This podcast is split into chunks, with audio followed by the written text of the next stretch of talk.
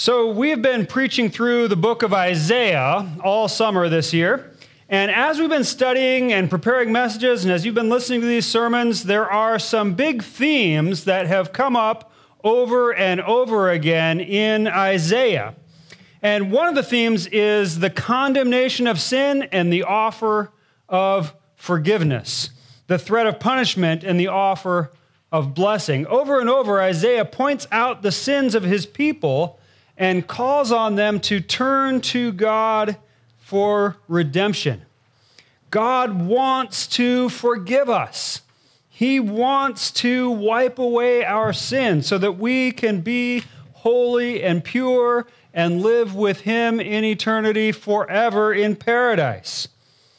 An example of a passage emphasizing that theme is from Isaiah chapter 1, where it says, "Come now, let us settle the matter, says the Lord.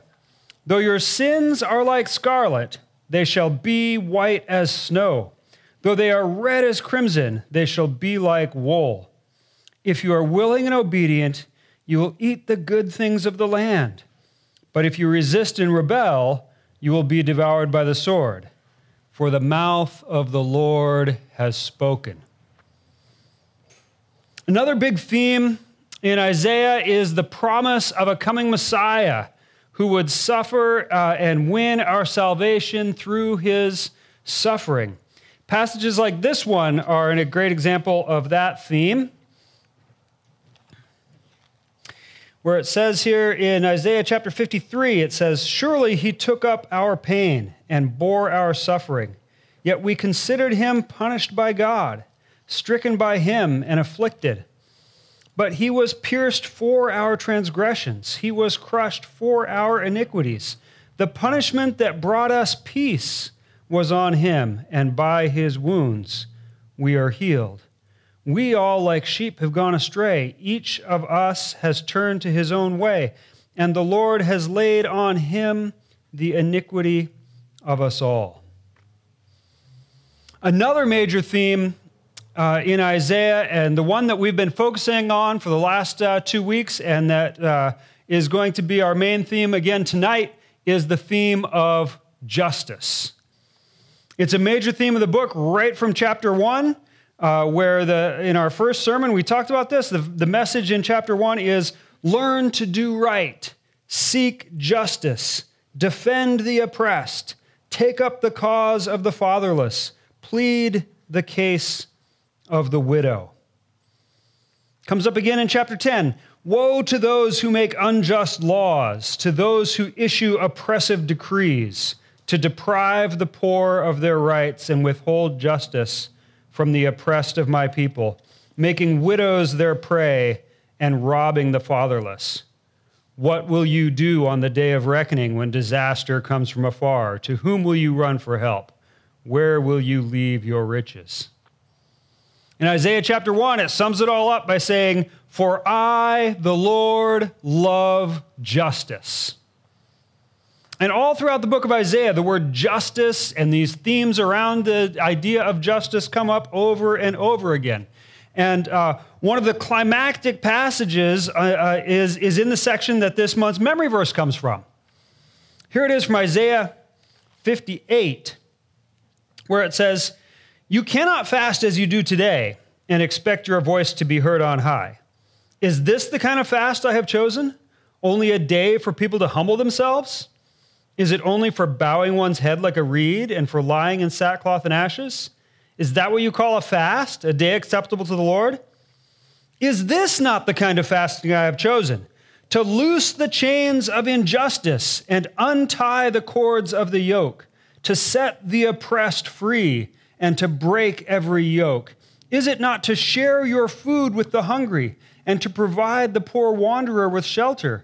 When you see the naked, to clothe them and not to turn away from your own flesh and blood. Then your life will break forth like the dawn and your healing will quickly appear. Then your righteousness will go before you and the glory of the Lord will be your rear guard." God is not impressed with religion that does not include and result in concern for justice and concern for the needs of the poor. In fact, as Pastor Mike pointed out in his sermon on this passage, that kind of religion actually makes God angry. It is counterproductive.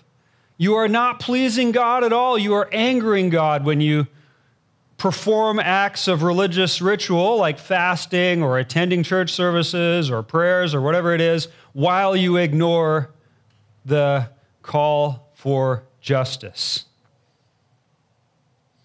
And as we've studied this theme of justice throughout Isaiah this summer, of course, justice has also been a hot topic in our culture and in our nation. Many in our society are crying out for justice to be done. We want to see a more just world.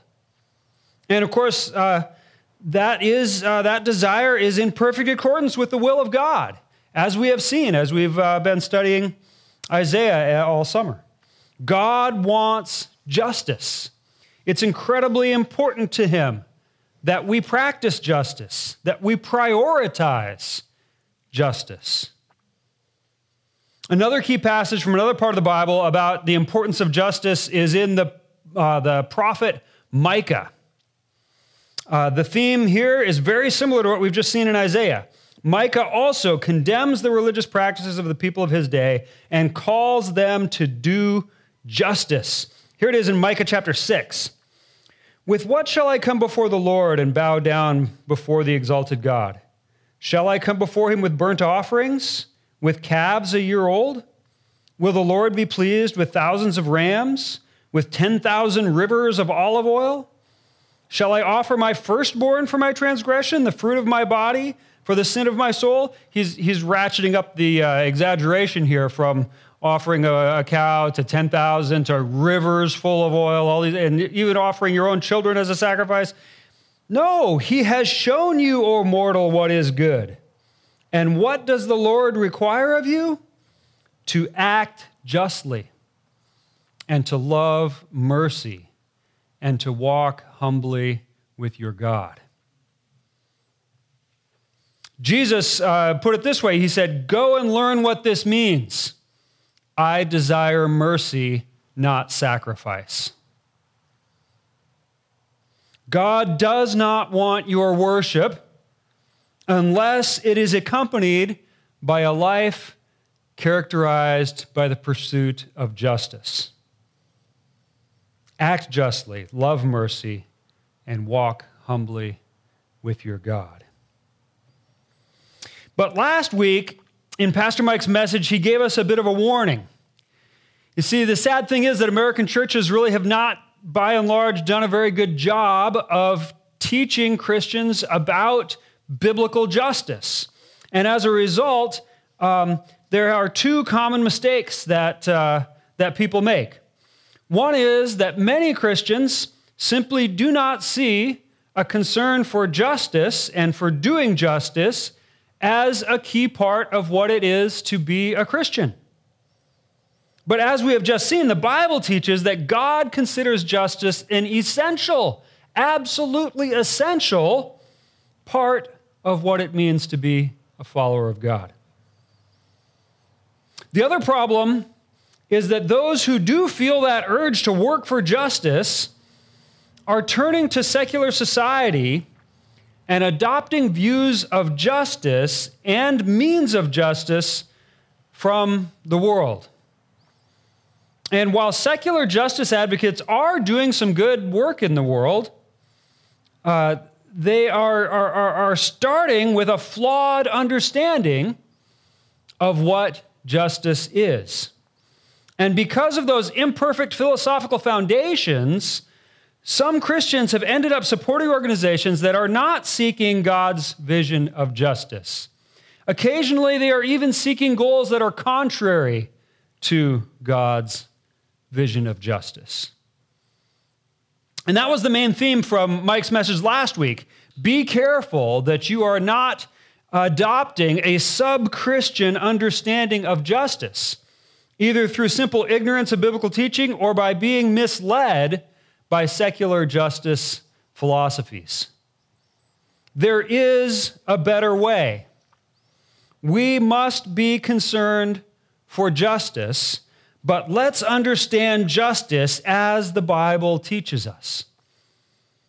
And that will be the main idea of the rest of my message this morning. What is the biblical definition of justice, and why is it so important to God? What does Malachi mean when he says that God requires us to act justly? There are really two Hebrew words that are both translated into our English Bibles as justice. And the words are mishpat and tzedakah. And yes, my Hebrew pronunciation is perfect on those two words. Don't doubt that. I pronounce them exactly the same way that Isaiah did. So mishpat is about punishing wrongdoers and caring for the victims of unjust treatment. So let's unpack that a little bit. Mishpat is about making sure that the guilty receive appropriate consequences for their sins and making sure that those who are not guilty are not being punished. And that, of course, is done in a criminal justice system for the most part. But, you know, if you're a parent and you have multiple children, then you know that all those parents are also judges who are judging between people and settling disputes and dispensing justice, making sure that we settle disputes fairly and making sure that the strong are not able to simply overpower the weak. But God is imminently concerned with these things, and we should be too. The Bible contains statements like, "The Lord is slow to anger, but great in power. The Lord will not leave the guilty unpunished." In the book of Proverbs, it tells us, "Acquitting the guilty and condemning the innocent, the Lord detests them both." The Bible also teaches us an eye for an eye and a tooth for a tooth, which is a statement that means that the punishment must fit the crime. It was to protect the guilty from being crushed by an unfair punishment that God made that law in the law of Moses. Overly harsh sentences for crimes are just as inappropriate as overly lenient ones. So, of course, the question then is, how are our laws here in America today? Are we too lenient? Are we too harsh? I think it's some of both. But let us look for ways that we can improve our criminal justice system and make sure that we are giving appropriate punishments for offenses, making sure that everyone receives a fair trial, no matter their race or economic status, making sure that excessively long prison sentences are reserved for those who truly deserve them. And yes, each of us does have a small say in things like this. Through political activism and the ballot box, we can influence the laws of our land and make them more just. And of course, we have great power in judging justly in other matters in our lives, especially those parents who have to judge their children. Take the time to do it right. Listen to your kids. Put the effort in to judge rightly. So that's one part of biblical justice, but that's just one part. The other side of mishpat is redressing the wrongs that have been done.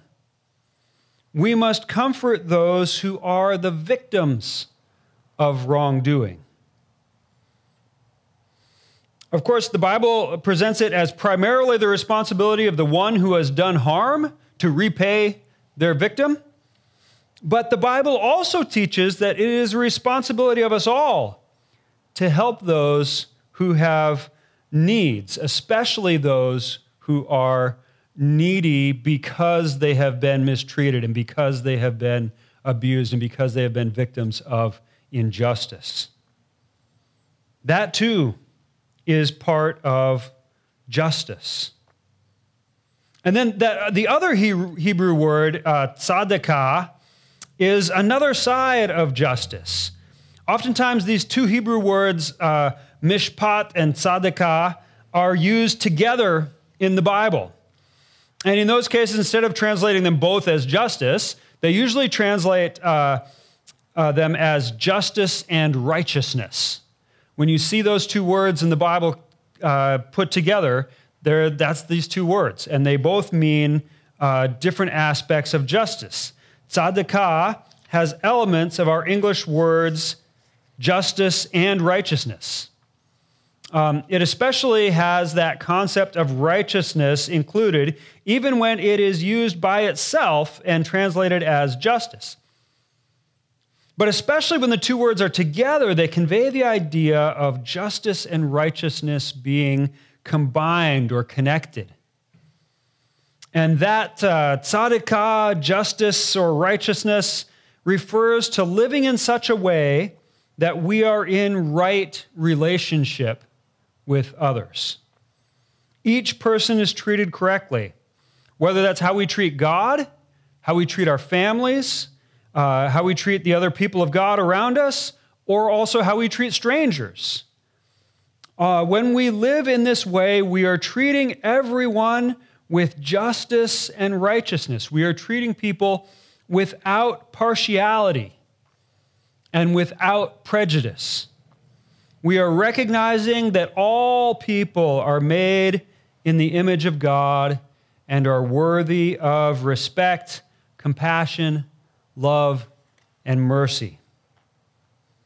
There's a lot to this concept of tzedakah and the need for people, to treat people appropriately. And a big part of it is treating people with equality and with fairness. 4 times in the Old Testament law, it specifically commands God's people that the same laws must apply to the native-born Israelite and to the immigrant foreigner who is living among them. Because God knows that it would be easy for them to have prejudice against those foreigners and to have preference for their own people. But God says, no, they must be treated equally. This is also what the book of James is talking about, where in James chapter 2 it says, "My brothers and sisters, believers in our glorious Lord Jesus Christ must not show favoritism. Suppose a man comes into your meeting wearing a gold ring and fine clothes, and a poor man in filthy clothes also comes in. If you show special attention to the man wearing fine clothes and say, 'Here's a good seat for you,' but say to the poor man, 'You stand there,' or 'Sit on the floor by my feet,' have you not discriminated among yourselves and become judges with evil thoughts?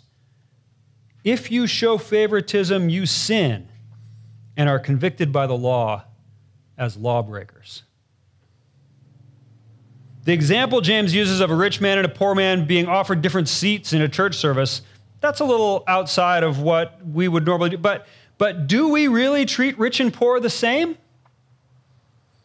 Do we treat a homeless person the same way we treat the one who drives up in her new Mercedes? This is part of the biblical idea of justice.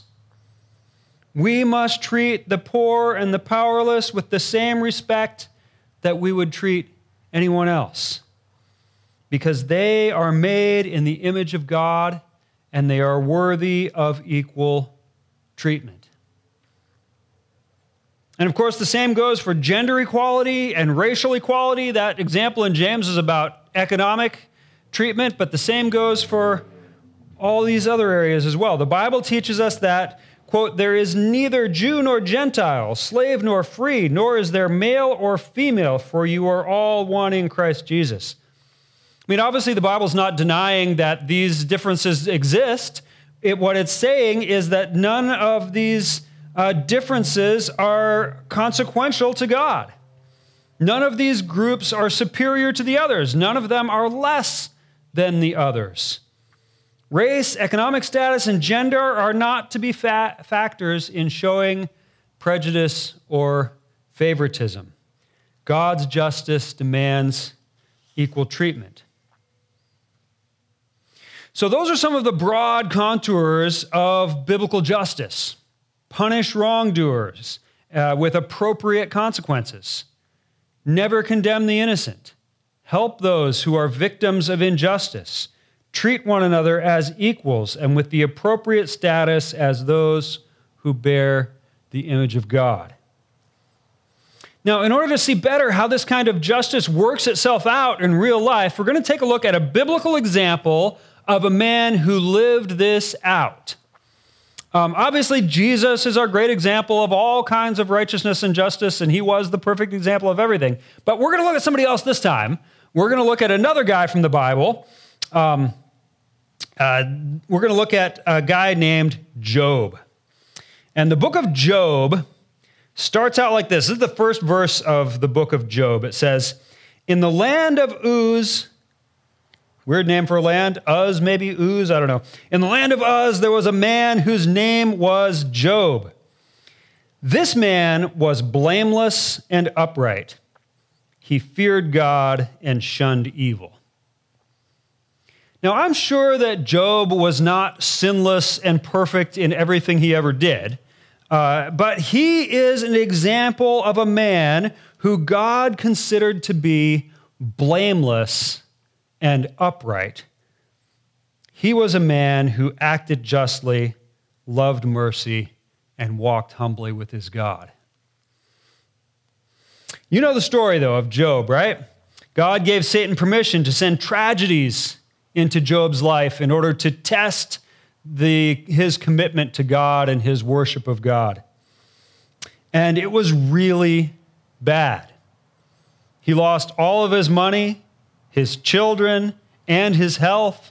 Things were horrible for Job. Then his friends showed up, and a lengthy discussion ensued in which they argued that the fact of his circumstances and all the bad things that had happened to him must necessarily be the result of his sins. And for this much bad stuff to happen, Job's sins must be really bad. But Job protests his innocence. In chapters 29 and 31, Job defends himself by giving a description of his life before all this stuff happened to him. A life that is described as blameless and upright, fearing God and shunning evil. And Job does mention in these chapters his sexual ethics. He states, I made a covenant with my eyes not to look lustfully at a young woman. And he declares that he has never pursued another man's wife. But the majority of the description of his life is stuff like this. This is from Job chapter 29. It says, whoever heard me spoke well of me, and those who saw me commended me. Now, why did people look up to Job? He tells in the next verse, verse 12, because I rescued the poor who cried for help, and the fatherless who had none to assist them. Job mentions the fatherless right there. And in the next verse, he mentions widows, and then a couple of verses down, he mentions immigrants. And those three groups are mentioned over and over in the Bible as those who we are to show special concern for. Why? Because they are the powerless of society. There was no husband, no father to look out for them and support them. And so they were vulnerable to being mistreated. Immigrants, too, were in a vulnerable position, not understanding the culture, not having the support structure that native citizens have. And so God demands that we show special concern for these people. And here Job declares that he has. He has been an advocate for the fatherless. Moving on into verse 13, it says, the one who was dying blessed me. I made the widow's heart sing. I put on righteousness as my clothing. Justice was my robe and my turban. I was eyes to the blind and feet to the lame. I was a father to the needy. I took up the case of the stranger. Stranger there is the immigrant or the foreigner who's living among them. And then Job uses this terrific word picture to describe his role as a justice advocate. He says, I broke the fangs of the wicked and snatched the victims from their teeth. What a picture that is. And that is what God wants from us. Do you want to live a life that is blameless and upright, fearing God and shunning evil? Then put on righteousness as your clothing and justice as your robe and your turban. Break the fangs of the wicked and snatch the victims from their mouths. So who are these wicked whose fangs need to be broken? Well, they are those who do not treat others with tzedakah.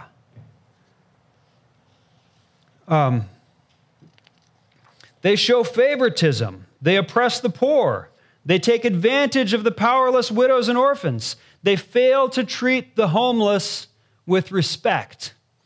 They abuse the rights of immigrants. And as Christians, we are called to be like Job, to smash these people in the mouth and break their fangs, to rescue people from them. Job goes on in chapter 31 to describe more of his life of righteousness. He says, if I have denied justice to any of my servants, whether male or female, when they had a grievance against me, what will I do when God confronts me? What will I answer when called to account? Did not he who made me in the womb make them? Did not the same one form us both within our mothers? See how Job argues that he cannot treat people unjustly because we are all people made by God. We are all the same.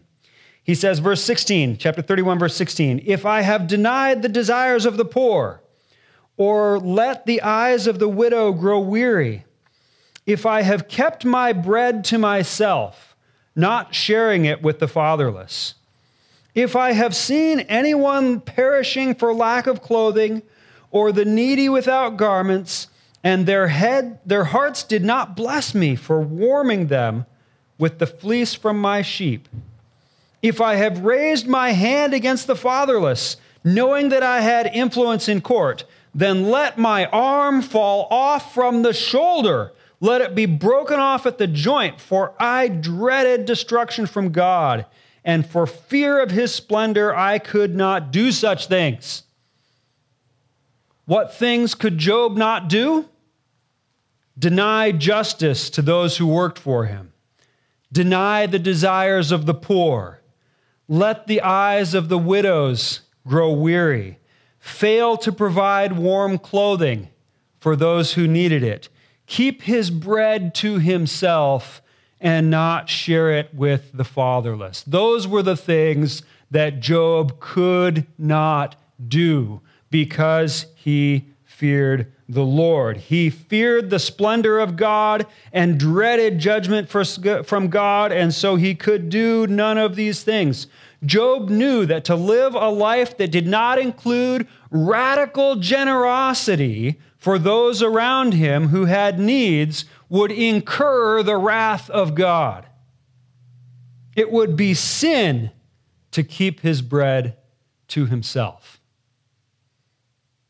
That is the biblical portrait of a man who wears justice and righteousness as his clothing. He is a model of what God wants from us in terms of justice. One more theological point that I want to make before we spend some time thinking about specific applications of this teaching is this. We oftentimes think of personal morality as a different category than concern for social and economic equality.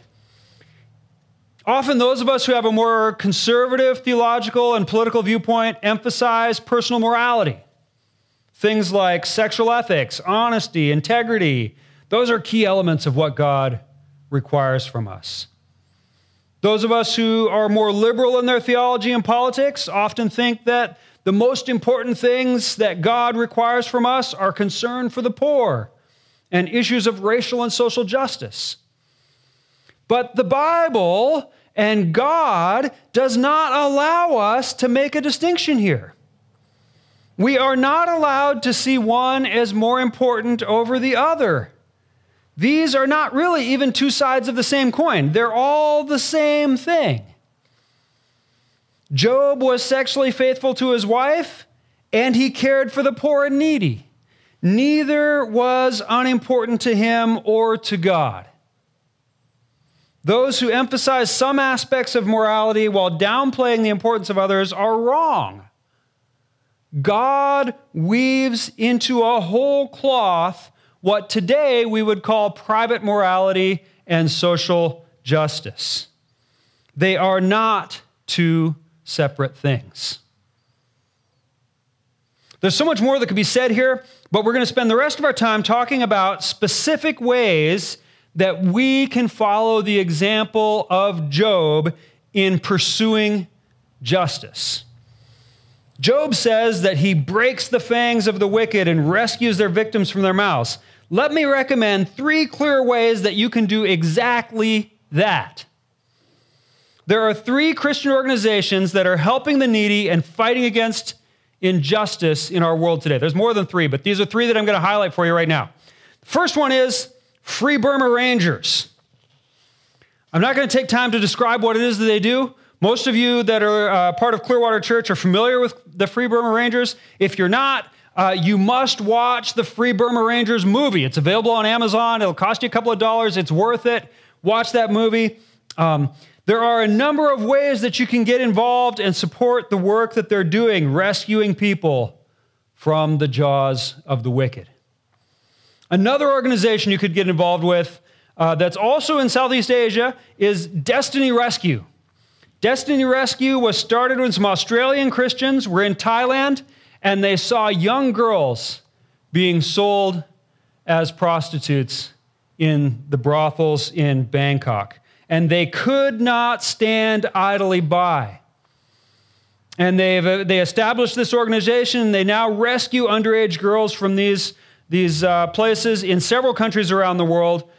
This is from their website. They say, Destiny Rescue exists to rescue, restore, protect, empower, and be a voice for the voiceless. Since 2011, we have rescued more than 5,200 people enslaved around the world, helped keep hundreds more from entering the sex trade through our various prevention programs, ensured justice for those who have been wronged, and raised awareness to an untold number of people. Now, those are organizations that are far off in other parts of the world. You can give money to them, but it is not impossible for you to get directly involved in their work. Find out how. Go to their websites, find out more, research those things. You can go and be a part of it. Fight for justice. Help the needy. Right here in Anchorage, another organization that's doing something similar is called Priceless. Priceless Alaska is fighting sex trafficking right here in Anchorage and around Alaska. And ladies, you could become a Priceless mentor and help a victim of sex trafficking to build a healthy, vibrant, and self-sustaining life. Another great organization that's doing things to help the needy right here in Anchorage, a little bit of a different angle on it, is Habitat for Humanity. There's a variety of opportunities to get involved with Habitat for Humanity right here in Anchorage and also in other places too, but it's not just for construction workers. There are a variety of ways that you can get involved with Habitat for Humanity. One more I want to mention real quick here is the Equal Justice Initiative. If you feel that you want to be involved in that cause of seeking better criminal justice for our country, the Equal Justice Initiative with Bryan Stevenson, another great organization to get involved with. Again, there's a great movie that explains the kind of things that they do.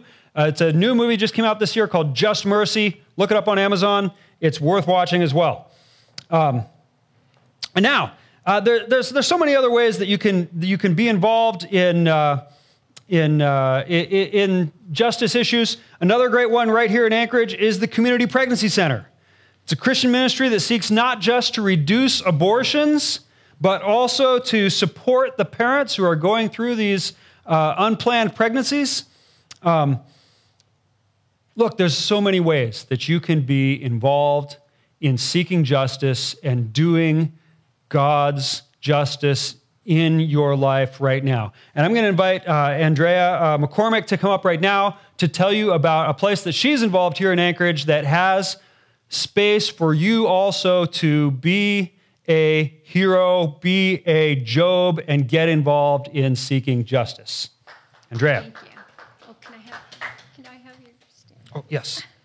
Thank you. Okay, well, thank you, Pastor James. That was very inspiring and very, very good. And it led right into what I was ready to talk about tonight, and that is the memory verse of this month and how we can walk in that. It starts out with, "Is not this the kind of fasting that I have chosen, to loose the chains of injustice and untie the cords of the yoke?" Well, when I hear those words, I say, wow, how are we supposed to loose injustice? It seems like such a big task, and I have no idea. How can I make that practical? But I can by being aware of what's going on around me, having a voice, and voting. But why would I want to, and how could I ever find the time to do that? That's a question that most of us ask ourselves. I want to give you an example of a reason why it's so important to know what's going on around us and to be involved. I wanted to let you know, and I think many of you are not aware, that the Planning and Zoning Department of Anchorage has redefined the church, and our current assembly has approved it. I want to read to you their new definition of how they define us, the church. A church is a standalone building that is used solely for the purpose of that. What does that say about our church, about Clearwater? We meet outside, and we meet in a school building. This might not sound like a big deal that we've been redefined of who we are, but it has already had terrible implications and negative impact on a church and ministry. If there's anyone that would like more information about that, you're welcome to contact me, and I can tell you. I have never, ever, ever in my life been a political person in any sense of the word. I've always voted, but I have not liked politics. I've even been known to say I hate it. But these past 2 years, for some reason, God has put me on the front lines to stand for his church and his ministries. One way we can help loose injustice is by attending our local community council meetings. They're right in our neighborhoods. And if you go to muni.org, they list out where your community council meets, what time. It's once a month. And right now, they're doing it on Zoom. They even post that Zoom address. And so you don't even have to leave your home. The thing that you can do by attending these meetings and getting involved is just listen. Just listen and hear what's going on. You also will be able to have a voice. You'll be able to speak up and voice what's important to you and voice your opinion and creative ideas. At these council meetings, this is where our assembly people come from. You'll be able to get more acquainted with them as well when you attend. You can see what they stand for and what are the things that they promote. Are they things that are what you want in your neighborhood? And you would be able to have a say there. The need is great right now for us to stand and be involved. The church is under attack, and we must stand against injustice in godly ways. And that's the important thing. God calls us at all times to be humble and to love and to be kind. And those things sometimes are challenging to do, but it's what he calls us to do. And we're able to do that with his Holy Spirit. Now I'd like to go on to the easier part of our verse, really the part that's easy for all of us to walk in and to do. Is it not to share your food with the hungry and to provide the poor wanderer with shelter? These words are dear to my heart. Our city has many opportunities for all of us to get involved in this. James has listed some, and probably will come back and give you some more ideas. But this is something that's simple. But tonight, I'm going to just talk about one, and that's because it's the one I'm involved in. Since 2002, I volunteered at the Downtown Soup Kitchen, also known now as the Downtown Hope Center. I raised my son, and my husband came along with us, volunteering down there, and now we take our grandsons. It's been a real concrete way to live out God's word. The hungry are fed, and we shelter 50 of the most vulnerable women in Anchorage. There are many ways to be involved. Volunteering is one of them. And I'm happy to talk about Brian and Kristen Whitson and their family. They've been faithful and loyal volunteers down there, as have many of our other members of our church. But they and their family have decided that this school year, they're going to dedicate Wednesdays to coming down and volunteering as their service project. So they've also said that if anybody is curious and want to know what it's like to bring a family down to volunteer, please don't hesitate to talk to them about it, and they'd be happy to share. Another way also, because maybe volunteering doesn't fit into your schedule, you could donate things. Right now we're in need of clothing. With winter coming, that's going to be even more so. We're going to need more warm socks. We're going to need denim pants. We're going to need coats, hats, gloves, scarves. So that's always something that could be of use to help clothe the homeless and the working poor. Also, donations of food are always welcome. Right now, we are starting a campaign to try and fund our women's shelter. It costs $350 for each woman to receive shelter, food, laundry, and care for a month. You could donate to help support one of these precious women. I'd like to tell you why we call these women the most vulnerable of Anchorage. Excuse me if I get a little emotional. I'm very much attached to these women. We have women who are mentally ill that need treatment. We have mentally challenged that need to be in a group home. We have old women who need to be in an assisted living environment, many with drug and alcohol issues, and also those who have been sex trafficked. They are not safe outside the streets, and they are not safe in a shelter with many people, including those of the opposite sex. The one common thread they all have is that they suffer from trauma. They have each experienced extreme trauma of one form or another in their lives. If you have an interest in the Downtown Hope Center, which I hope you do at some level, please go to our site online. It's downtownhopecenter.org.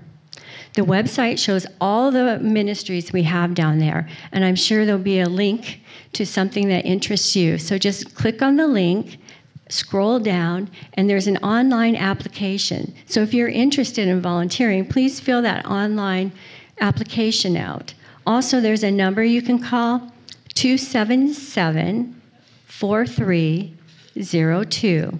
If you have any problems getting through on the phone or any problems getting through online, please let me know, because your application and your call should be returned by our volunteer coordinator. My number that you can contact me anytime to ask me questions or to go ahead and help me smooth things out if you're having trouble connecting is 441-7369. And now my verse challenge to you is to pray and ask God through the Holy Spirit to show you your next step. Where does he have you going? What does he have you doing? Now go and be blessed. Thank you. Thanks. I hope by now you have seen and that you really feel that doing nothing is not an option for the Christian. Ignoring issues of justice, doing nothing for the poor and needy, that is not an acceptable option for us. But most of you are probably not doing nothing. Probably you're at least giving something to some organization that serves the poor. But Job talked about being a father to the needy, not just about giving them a few dollars as he passes a beggar on the street. Here's what I want to challenge you with right now. Are you doing all that you should be doing? Are you seeking justice like Job sought justice? Are you fighting against the wicked who prey on the poor? Are you standing up for the rights of those who can't stand up for themselves? Are you sharing your bread with those who need it? Are you clothing those in need? Job was doing all of those things. Now, it's up to you to figure out exactly how you need to be involved in pursuing justice and serving the needy, but I want all of us to be considering these two questions. Am I doing enough? And how else should I seek to get involved? Let's pray. Our Heavenly Father, your word, the Bible, challenges us through the words of the prophets. We need to live justly, to act justly, to love mercy, and to walk humbly with you.